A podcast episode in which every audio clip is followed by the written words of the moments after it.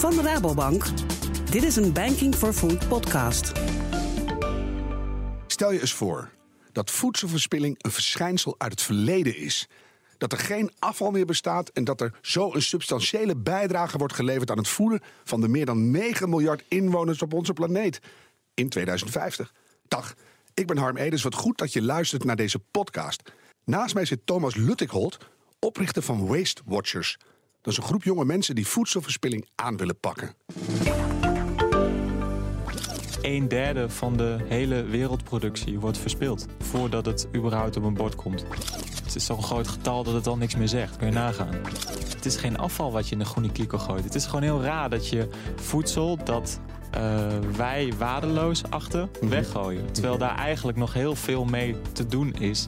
Ik probeer het liever op een economische manier te zeggen van, nou kijk, dit is het alternatief waarmee je het anders kan doen. Ja. En jullie bepalen of het beter is, maar ik zou het wel weten. Ja, dan zie je toch dat ze sneller geneigd zijn om te veranderen. Nou, we zien dat hele grote cateringbedrijven gewoon echt procentpunten van hun totale verspilling reduceren. En afhankelijk van de grootte van die bedrijven hebben we het over duizenden tot 10.000 euro's. Ja. En sommige bedrijven maken zelfs meer omzet. Veel mensen die kennen het, Thomas. Aan het eind van de week kijken we in de koelkast en dan zien we een slappe komkommer, 2 verdroogde winterpenen, een half ons glazig uitgeslagen ham en een beschimmeld stuk stokbrood. En dat gooien we weg. En een halve bak Chinees erachteraan. Hoe is dat bij jou? Nou, dat is in ieder geval niet mijn koelkast, dat kan ik je wel vertellen. Maar het voorbeeld is heel sprekend. Ik ken het zeer en zeer goed, ja. Verspil jij helemaal niks? Ik verspil wel wat. Juist omdat ik hier een beroep in heb. Dus sneetjes brood, omdat ik veel de deur uit ben of et cetera. Dus ik verspil wel eens wat, ja. Maar daar heb je toch oplossingen voor nu? Soms is het te laat. Dus is het echt te laat. Dan kan het echt niet meer. Dan durf ik het zelfs niet meer aan. Ik ben opgevoed met, in de oorlog hadden we niks, dus nu gooien we ook helemaal niks weg. Mijn moeder die at de kaaskorstjes letterlijk bijna helemaal op. Kliekjes kon je altijd nog een keer extra opwarmen. Het oude brood moest eerst op voor je een beschuit kreeg. Dus ik let er echt heel erg op. Waar komt jouw fascinatie met voedselverspilling vandaan? Nou, ik kom niet uit de oorlog of iets dergelijks. Iets later alweer. Nou, ik heb heel veel in de horeca gewerkt. Ik heb meer dan 10 jaar ervaring. Noem het op. Ik heb het wel meegemaakt. Vooral partycatering tot 10.000 man. Ja, en ga daar maar eens 2 groene kliko's in één keer vullen. Ja, dat draait je maag van om. En niet alleen omdat het afval is, maar ook gewoon omdat het echt niet kan. Maar dat merkte je toen fysiek. Dat je dacht, dan moet ik zoveel eten gaan weggooien. Dat is niet normaal. Ja, maar dat is ook niet normaal. Ga eens met een hele coxcrew, zo'n 8 man... gewoon 10 kliko's in één keer vullen. Dat heb ik meegemaakt. En dan sta je met z'n allen met een lang gezicht dat te doen. En was jij de enige die daar dan conclusies uit trok van dit moet veranderen? Vond de rest het normaal of had iedereen dat eigenlijk wel? Nou, het maken van conclusies is vrij eenvoudig. Dat hadden wel meerdere. Alleen wat kun je er tegen doen? Ja. Dat is een hele moeilijke vraag gebleken. Hoeveel wordt er landelijk weggegooid, weet je dat? Wij zitten in euro's, wij als Nederland, 4,5 miljard aan goed voedsel. Dus niet botten van, ja, om bouillon van te trekken of de snijresten, maar echt gewoon goed voedsel, 4,5 miljard. Kant-en-klaar voedsel eigenlijk. Ja, goed voedsel. Jij bent echt van de cijfers, hè? Ja. Hoeveel is dat per persoon, zo in ijskasttermen? Het ligt er natuurlijk even aan welk onderzoek je pakt, maar zeg €150... per persoon, dus de consument draagt €150 bij aan het probleem. En als je het omzet in plakjes volkoren brood en slappe komkommers, dan dat is heel veel, hè? Ja, dat 8 hele broden uit mijn hoofd. En in de wereld is dat minder? Nou, wel echt heel veel meer. Het ligt er wel aan welke wereld je het hebt. We hebben natuurlijk een beetje 2-3 werelden. Amerika zal nog wel meer zijn. Ja, en Groot-Brittannië gevolgd. Maar dat gaat om 1/3 van de hele wereldproductie wordt verspild voordat het überhaupt op een bord komt. Ja, dat zijn echt alarmerende cijfers, hè? Ja, het is zelfs zo. Het is zo'n groot getal dat het al niks meer zegt. Kun je nagaan. Wordt bijna abstract. Ja. Waarom besloot jij daar wat aan te doen? Nou ja, wat je net terecht al aangaf, we gaan in 2050 naar 9 miljard mensen op deze aarde. Minstens, ja. Ja, minstens. Ik vind het best wel fascinerend dat 1 op de 8 in de wereld aan honger lijdt. En 1 op de 4 overgewicht heeft. Ja, en wat je al zei, ik hou van mijn cijfertjes. Die 2 die kloppen niet. En die 1/3 voedselverspilling daartussen. Die tussen, ja. En dat vind ik gewoon heel raar. En we zitten met veel partijen te kijken naar oplossingen om ons voedselsysteem uit te breiden. Om landbouw te intensiveren. er zijn heel weinig partijen die kijken naar de efficiency van wat wij met eigenlijk het waardevolste grondstof van de wereld doen, voedsel. Ja. En jouw cijferbrein, zag hij daar een technische kick in? Of was het ook het idealisme wat jou dreef? Dat was weer een culinaire insteek. Oh? Nou ja, het is gewoon heel plastisch. Het is geen afval wat je in de groene kliko gooit. Het is gewoon heel raar dat je voedsel dat wij waardeloos achten, weggooien. Terwijl daar eigenlijk nog heel veel mee te doen is. En culinair inzicht, dat is echt heel leuk. Dan moet je boeken naslaan. Of je moet niks natuurlijk. Maar als je in de boeken kijkt, alle recepten die nu een grote keuken vertegenwoordigen, dat was een anti-verspillingsrecept. Ooit, ja. Zoals jambalaya, gooi alles wat je over hebt in een pan. Paella, tapas, pizza, ravioli. Alles is een verspillingsrecept. Dus, we hadden nog wat over. Kunnen we er wat mee? Ja. Ik heb, denk 8 jaar geleden nu al met een kok babi pangang soep gemaakt van overgebleven Chinees. Ja, hier bijvoorbeeld. Ja. Was niet echt lekker, maar het was een begin. Waste Watchers gebruikt big data om voedselverspilling aan te pakken. Ja. Hoe kwam je op het idee om het zo technisch te benaderen? Dat is een beetje gegroeid. Wat wij achterkwamen, en dan praat ik voornamelijk over de hospitality wereld. Dat is eigenlijk horeca met de zorgsector. Maar horeca bestaat niet Engels, dus we zeggen altijd heel netjes hospitality wereld. Dat voedselverspilling of kennis over voedselverspilling nihil is. Dus het is heel erg subjectief. Chefs die reageren heel vaak op onderbuikgevoel van het is vandaag mooi weer, dus ik zal wel weinig bezoekers hebben. Ja, niemand heeft dat ooit onderbouwd. En daar zijn wij eigenlijk aan begonnen door data over voedselverspilling te monitoren via een online tool die we wegzetten. Of verkopen eigenlijk. En die data die we binnenhalen, die vergelijken we met elkaar, maar ook trekken daar weer analyses bij om te kijken wat mensen aan het doen zijn en waarom wij de dingen doen die we doen. Dus het gedrag van mensen in hun omgeving gemonitord richting voedsel. Ja, correct. Dus we zijn eigenlijk meer consumentengedrag onderzoekers dan voedselverspillingsmensen. Ja. Hoe lang heb je ontwikkeld voordat het echt wat werd? Want ik kan me voorstellen dat je, als je begint data te verzamelen, dat je ook hele grote fouten maakt onderweg. Enorme voedseltekorten hebt veroorzaakt. Dat heb ik gelukkig nog niet gehoord. Maar we zijn 1,5 jaar in deze setting bezig. En dat gaat wel met ups en downs. Ja, dat moet ik wel zeggen. Wat is de ergste down die je tot nu toe gehad hebt? Persoonlijk als ondernemer heb ik wel de startup bingo, zoals we dat noemen, heb ik gecomplimenteerd. Wat is de startup bingo? Alle valkuilen waar je in mietert en tegenaan loopt. Van geldproblemen tot contactenproblemen. Onbetrouwbare partners. Ja, tot aan een rechtszaak aan toe. Dus dat was wel leuk. Ja. Ja, heb je hem gewonnen? Ja, uiteraard. Nou, ja, tuurlijk. Kom je er weer sterker uit, toch? Dat zou niet gegaan zijn. Nee. Welke technologie zit erachter? We hebben een app, die kunnen mensen gebruiken. Dan komen er gegevens binnen. Ja. En wat doe je er dan mee? Is dat weer algoritmes? Hoe werkt het? Heel kort door de bocht, sla je de spijker op de kop. Wij verzamelen eigenlijk alles in een heel groot database. En dat database, dat is weer in te koppelen in andere databases. Een soort stekkerdoos. Wat staat er dan bijvoorbeeld in? Hoeveel varkenspootjes wel, hoeveel slaan niet? In principe vragen wij alleen het aanbod en de verspilling van een product per dag op. En voor hoeveel bezoekers dat is geweest. En dat lijkt heel weinig. 3 variabelen per dag per product. Nou, vaak monitoren ze 8 producten, dus dan krijgen we 21 variabelen binnen. Maar in die 3 variabelen, er zit een hele wereld van wat heb je aangeboden? Dus wat doe je eigenlijk? Noem eens concreet, wat een product, hoe dat gaat het? Het is vandaag dinsdag.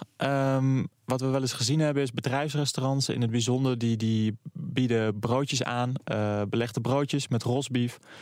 Nou ja, het kan zijn dat er en te veel aangeboden worden. Dat zien wij in de data. Maar wat we ook gezien hebben is dat broodjes rosbief niet populair zijn op een maandag of een dinsdag. En waarom is dat? Goeie vraag. Wij redeneren altijd terug. Maar wij vermoeden dat het product rosbief te luxe is voor deze setting van de week. Dus maandag, dinsdag koopt men goedkoper. Want je komt uit een luxe weekend. Je hebt wat lopen brassen. En je kijkt in je portemonnee. Je denkt, ik doe nu maar even leverworst. Zeer waarschijnlijk wel, ja. Ja, of gebraden gehakt. Echt een hardlopen. Ja, dit is echt maandag, dinsdag. Dat zijn goede gegevens. Ja. Nou lijkt het bijna magie, hè? Want jullie hebben een soort voorspellende waarde, krijg je daaruit. Maar ja, als je zegt dinsdag na het carnaval, dan hoef je geen salades te serveren in je bedrijfskantine, want iedereen wil vet en meuk. Ja, maar ik denk, die kater moet er nog uit. Ja. Dat kan ik ook nog wel verzinnen. Maar hoe ver gaan jullie daarin? Nou, we gaan willen eigenlijk heel ver gaan. Een hele grote interesse... interessepunten, dus op zich geen Nederlands, maar... is de zorgsector. Want daar zien we gewoon dat heel veel aan de hand is over ouderen die ziek zijn, moeten herstellen, tussen aanhalingstekens, want hoe sneller ze herstellen, hoe minder kost het is. Mm-hmm. Maar dat concepten niet getoetst zijn om voeding op maat te presenteren. Goede voedsel, goed voedsel wat ook echt gegeten wordt. Ja, en dan ook voor patiënt specifiek. En we zien dat daar gewoon heel veel formules op die zorgsector zijn losgegooid, die gewoon niet aanslaan per afdeling van een ziekenhuis, mm-hmm, of per woongroep of et cetera. Dus dat monitoren jullie en daar kan je echt heel goed advies over uitbrengen. Ja, en heel concreet wat wel leuk is om te zeggen, we zien dat verzorgingstehuizen in de middag nog warme maaltijden aanbieden. En voorafgaand komt nog een kopje soep. Nou, moet je nagaan, tante Truus en ome Henk, die zitten daar 's ochtends een ontbijtje naar weg te werken. Komt er een kop koffie met een koekje. Komt er om 12:00 een soepje. Ja, die eten die warme maaltijd niet meer.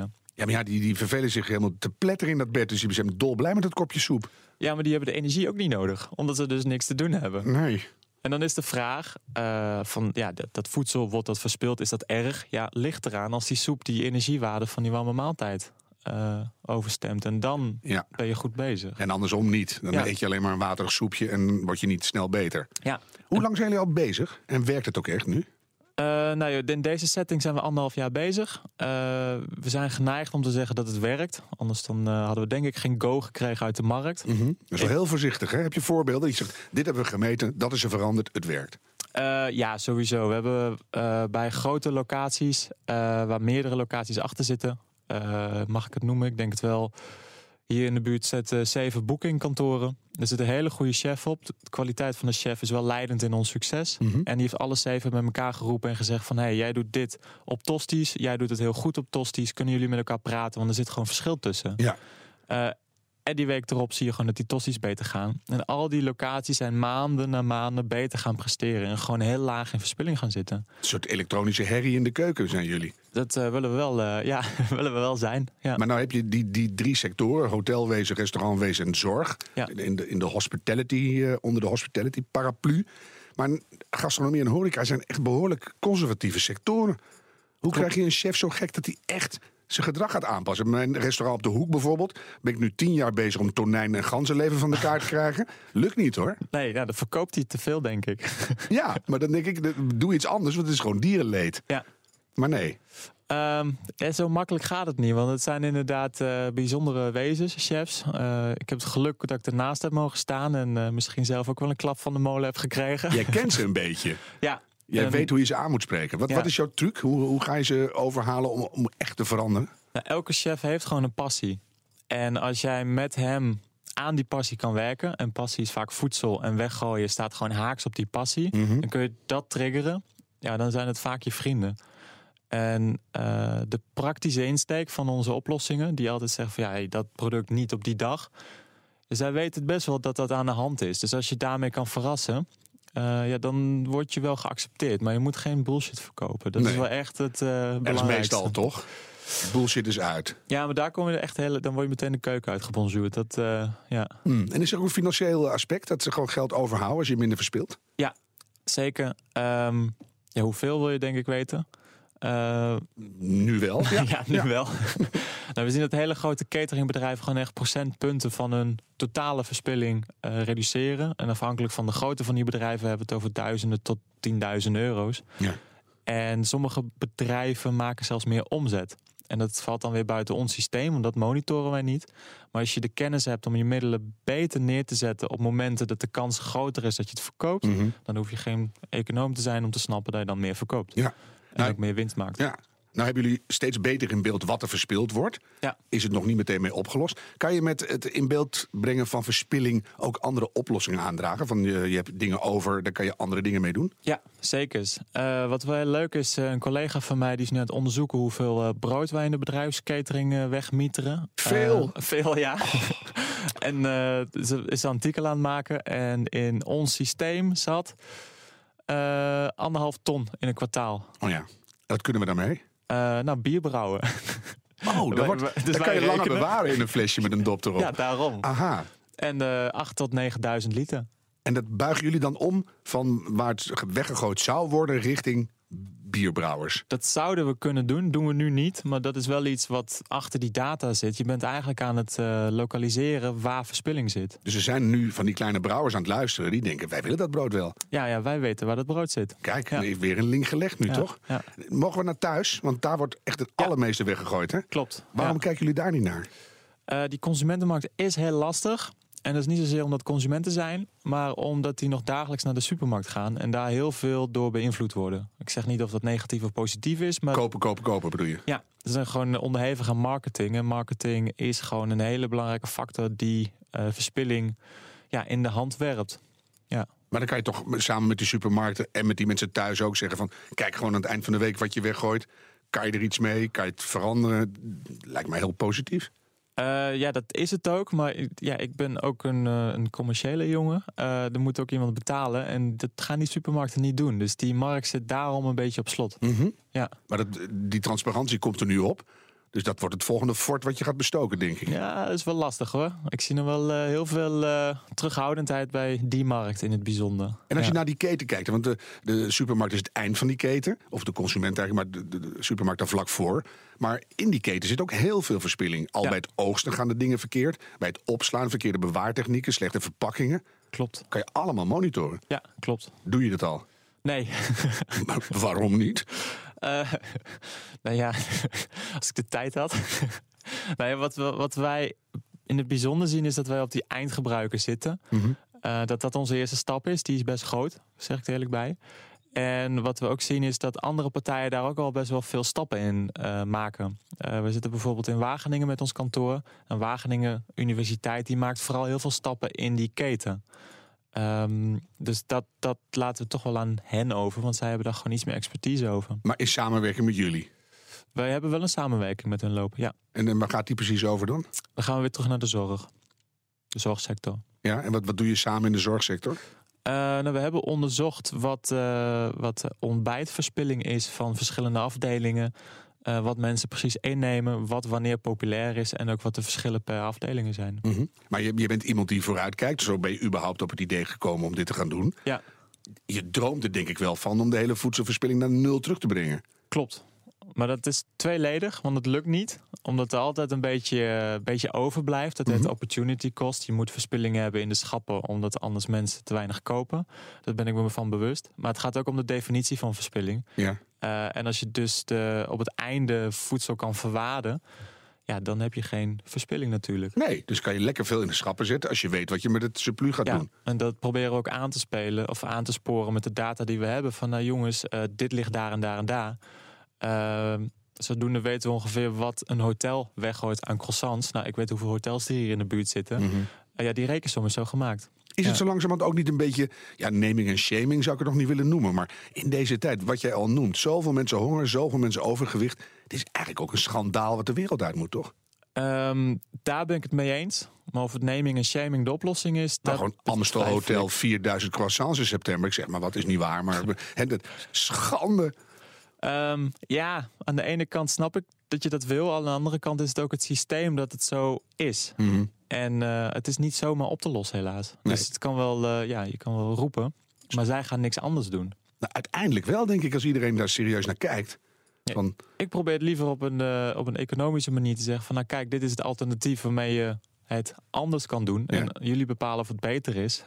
Maar ik zou het wel weten. Ja, dan zie je ze toch dat ze sneller geneigd zijn om te veranderen. Op die manier krijg je gedragsverandering. Ja. Ja. Zou de overheid een rol moeten spelen, denk je? Daar zit ik ook bij aan tafel. Maar die zijn... ik vind van wel, maar dat is ook een moeilijk verhaal. Want? Je hebt een VVD-regering, hè? Dus die zijn lekker... laat het aan de bedrijven over. Als je het gewoon groen rechts noemt... dan kan je als overheid toch informatie geven... meehelpen om het bewustwordingsproces op gang te brengen. Ik zou het heel fijn vinden... als er een registratieplicht zou zijn op verspilling. Want men heeft ook jaarverslagen, heel financieel. Maar dit hoort daar gewoon bij. Paragraaf 14, zoveel hebben we weggegooid. Ja, in principe wel. En dus dat lijkt nu nog heel ver weg, maar wij vermoeden wel dat er ooit een keer gaat komen. Dat is toch de transparantie die bij deze tijd past, hè? Ja, en ook in het verlengde van het klimaatakkoord. Het is geen afval, maar het is een grondstof. En als je weet wat die grondstoffen zijn, dan creëer je ook een nieuwe markt voor andere partijen om in te stappen. Nou, dat hebben we nota bene net besproken. Ja, dus het is glashelder eigenlijk. Ja. Techneuten zoals jij, die zijn altijd met nieuwe dingen bezig. Zodra dit echt loopt en klopt, ga jij je meteen vervelen, denk ik. Ik verveel me zelden, maar ja. Nee, je begrijpt wat ik snap bedoel, je bruggetje, ja. Dus, waar gaan we naartoe? Waar ga je daarna aan werken? Welk probleem moet daarna de wereld uit? Nou, wat ik heel erg leuk zou vinden, daar praten we wel over een paar jaar verder. Mm-hmm. Wij doen al echt onderzoek om te voorspellen wat wanneer afgezet wordt. En dat is vrij lastig, die formule, maar dat ga ik je niet mee vervelen. Mm-hmm. Maar als dat zo ingezet wordt, dan ga je een hele module, het bestellen van voedsel, en krijgt daardoor een nieuwe inrichting. Want nu bestelt een chef wat hij denkt dat hij nodig heeft, maar het kan ook een push-in-time principe worden, dat gewoon een systeem een melding maakt van ik heb dit dan nodig. Dus dan gaan hele bestelsystemen, zoals de groothandelaren, mm-hmm, anders leveren, minder vrachtwagens op de weg, veel efficiënter, et cetera. Dat is ook weer goed voor het milieu. Klinkt goed, hè?